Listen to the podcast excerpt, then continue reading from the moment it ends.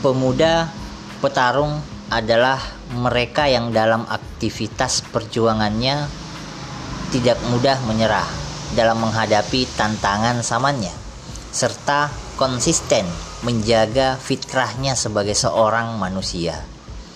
Karena setiap zaman ada tantangannya, sehingga mereka dituntut memiliki kecerdasan agar senantiasa memperluas daya rasionalitas dalam menganalisa kondisi zaman sebagai upaya untuk menyelesaikan masalah dan melakukan penanaman akhlak di setiap aktivitas geraknya untuk menjadi teladan di tengah masyarakat.